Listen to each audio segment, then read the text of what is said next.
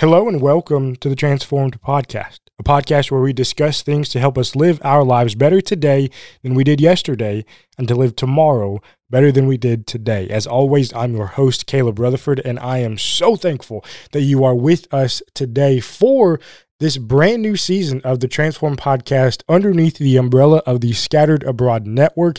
It is crazy to think that we are on year number two, starting season number three. I know it's a little bit confusing, but we run two seasons a year. Um, we have basically January through uh, this through May, I guess. Then we take June, July off, and then we're August through December. So season one, season two, we are now kicking off season three. It is crazy to think that we are already here. Um, it's also amazing to think about the support that we have gained over the last 12 months of launching. And I just want to express my deepest appreciation and gratitude as a director of the network um, that I am so thankful to you um, for listening, for your continued support. We surpassed 45,000 downloads over the course of last year and that just that blows our mind. We were um, thinking that it would be great if maybe we hit i don't know 10000 downloads in one year.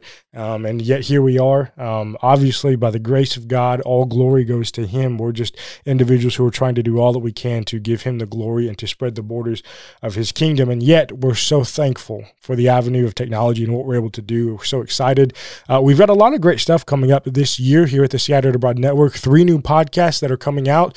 Um, I don't believe you've heard any of them yet, but you will be hearing those. We've also done a lot of work on our joint podcast, the podcast that comes out every single uh, first Sunday of the month. Um, and that came out a couple of days ago. And we, if you watched the video, we, we did a lot of emphasis on video work this year, um, or for this particular podcast. So go check that out on YouTube.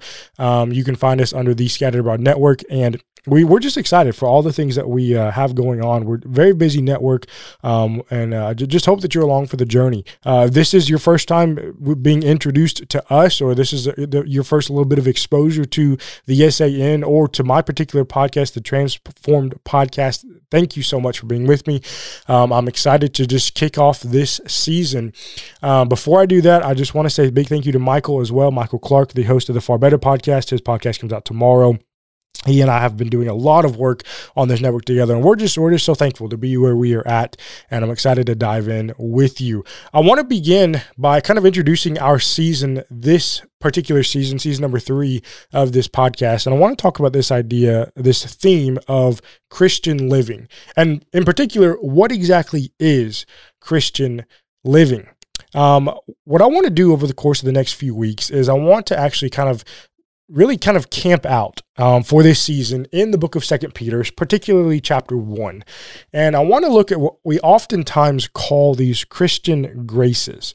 Um, they are essentially characteristics things that you and i as christians should implement into our lives um, to be the best that we can be. And when we implement them into our lives they will help us make better decisions and have a better thought process as a christian when I talk about this idea of Christian living, you and I understand that we are supposed to be different from this world.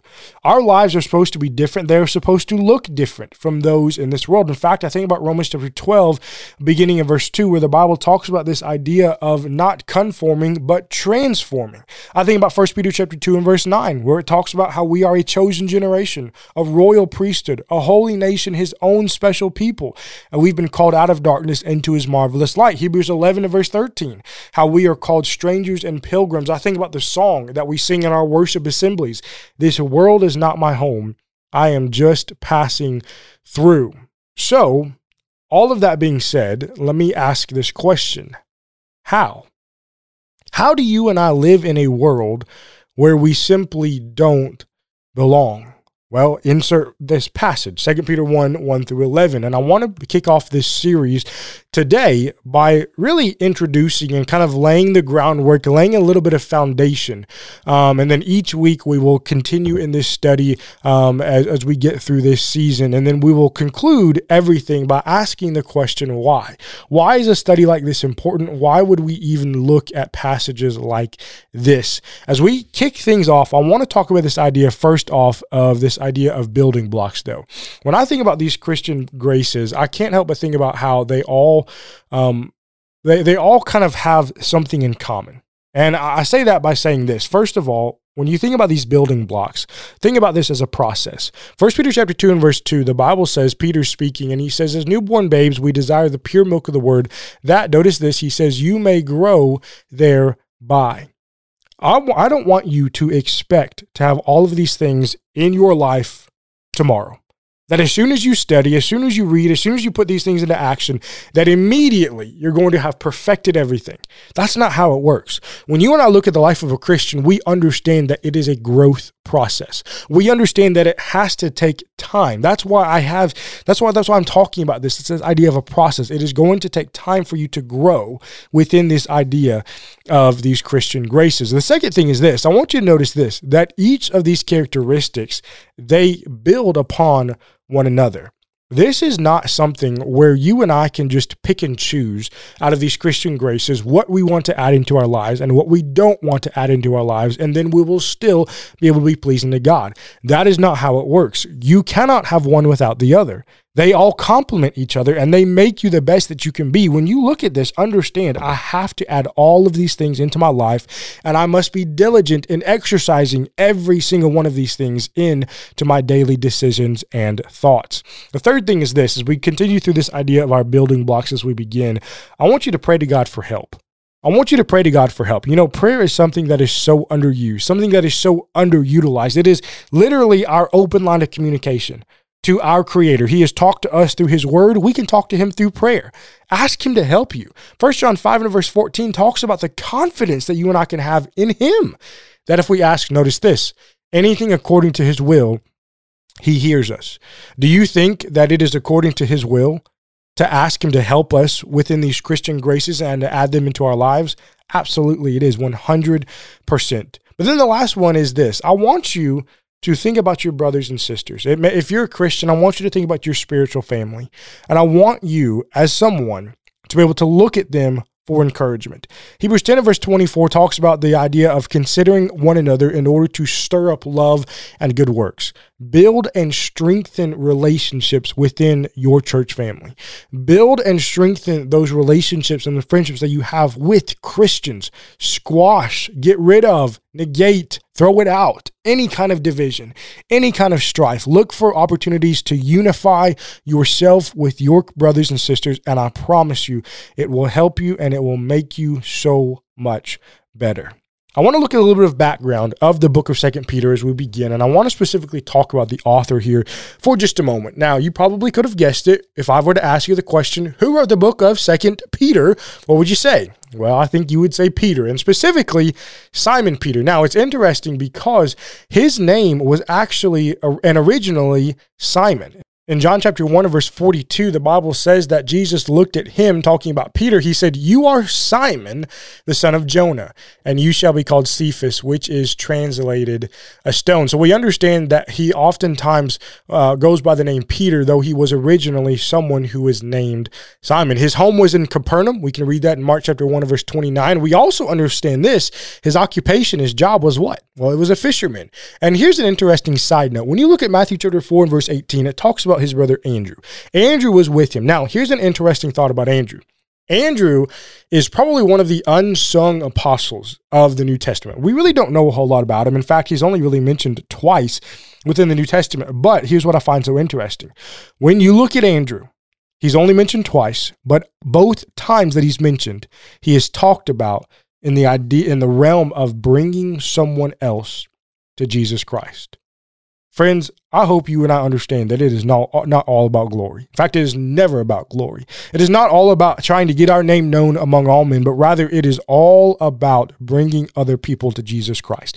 And I hope that that would be our goal in this life. We understand if you go back to thinking about this idea of our background of the author, Peter, he was someone who was married. Matthew chapter 8, verses 14 through 15 talks about how his mother in law was ill. She was sick. And so Jesus went into, went into to heal him.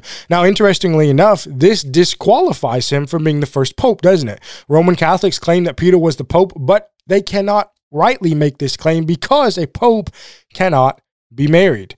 And thus he is disqualified disqualified being being from that. And so you see the inconsistency there in roman catholicism.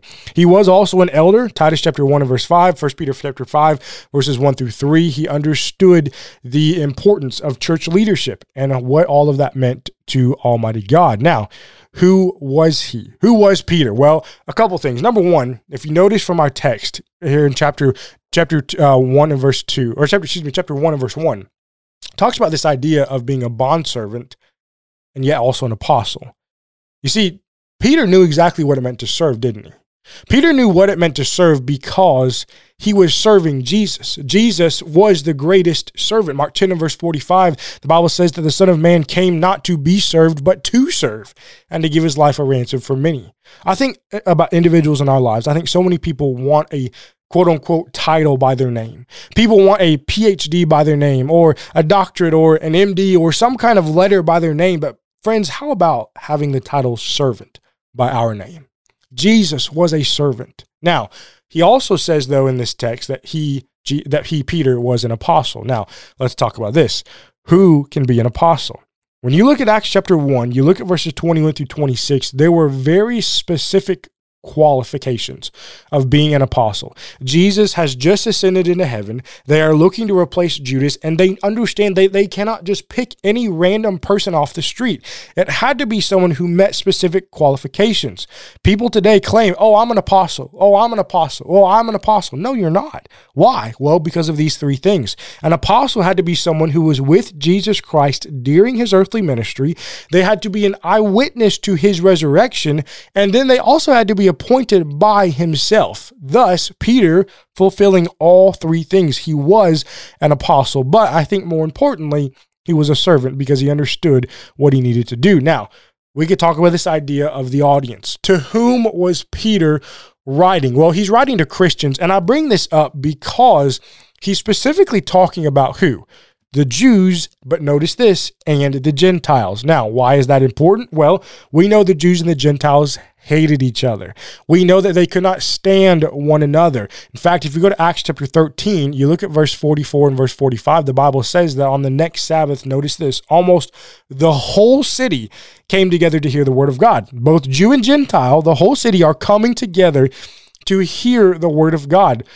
But here's the sad part, verse 45. But when the Jews saw the multitudes, saw everybody, also the Gentiles, notice how they reacted. They were filled with envy and contradicting and blaspheming, they oppose the things spoken by Paul. I want you to notice two things that happen here. When the Jews are so blinded and so hard hearted by the Gentiles, notice two things happen. Number one, they're filled with envy. They are so jealous that the Jews, uh, that the Gentiles are there. They are so filled with hatred that they're filled with envy. And they say, we can't stand it that the Gentiles are here. But then, number two, notice this because of their envy, because of their hatred, it makes them oppose the things spoken by Paul. They were so blinded by the Gentiles being there that they then began to oppose the things spoken by the Apostle Paul. But you and I know that according to Romans chapter 1 and verse 16, the Bible says that I am not ashamed of the gospel of Christ, Paul is speaking, for it is the power of God, notice this, to salvation for everyone who believes. But then he gets specific, doesn't he? He says, to the Jew first and also to the Greek. The gospel is for every single person. Now, time period. And this is the last thing that we'll talk about today. Next week, we'll get into some more of the text and we'll continue to go through uh, this thought process here. The last thing I want to point out this uh, point out uh, with this idea though is this: it was written in 65 AD, and I bring that up because, and I, again, I think this is significant because one year before 64 AD, what happened? In 64 AD, that was the, the time period of the burning of the city of Rome. What happened? Well, Nero, the emperor there, blamed it on the Christians. Thus, it heightened their persecution and it made their lives so much more difficult. I want you to try to comprehend the difficulty of the time period in which they are living and how difficult it must have been for them. We will continue to move through verse 1 next week as we go through our study here of First Peter chapter or Second Peter chapter 1. I'm so glad that you're with me for the study. I hope that you're excited. We're going to just simply walk ourselves through this text and I'm excited to do that with you. Don't forget As always, you can go to our show notes below for all of the things that you need to find about um, this particular podcast or about our network. Um, and so, if you need to know any of those, any of that information, do that. Find us on social media. All those things, all the goodies are in our show notes below. Again, thank you so much for listening to this particular podcast. Go check out everything else at the Scattered Abroad Network. And as always, may God bless you. What's up, guys? It's Caleb and Michael over here from the Scattered Abroad Network, and we just wanted to say thanks so much for listening to this episode. Yeah, we're so thankful to the East Hill Church of Christ for overseeing this network, and we're grateful to God for this opportunity. And don't forget, you can check out our show notes below for all of our social media links, email address, website, and we have a monthly newsletter, so don't forget to sign up for that. Please remember to leave us a rating or a review on whatever platform it is that you use. And please continue to keep our network in your prayers. As always, thank you again so much for listening. Be ready tomorrow. We have brand new content coming out here on the SAN. Thanks so much, and God bless.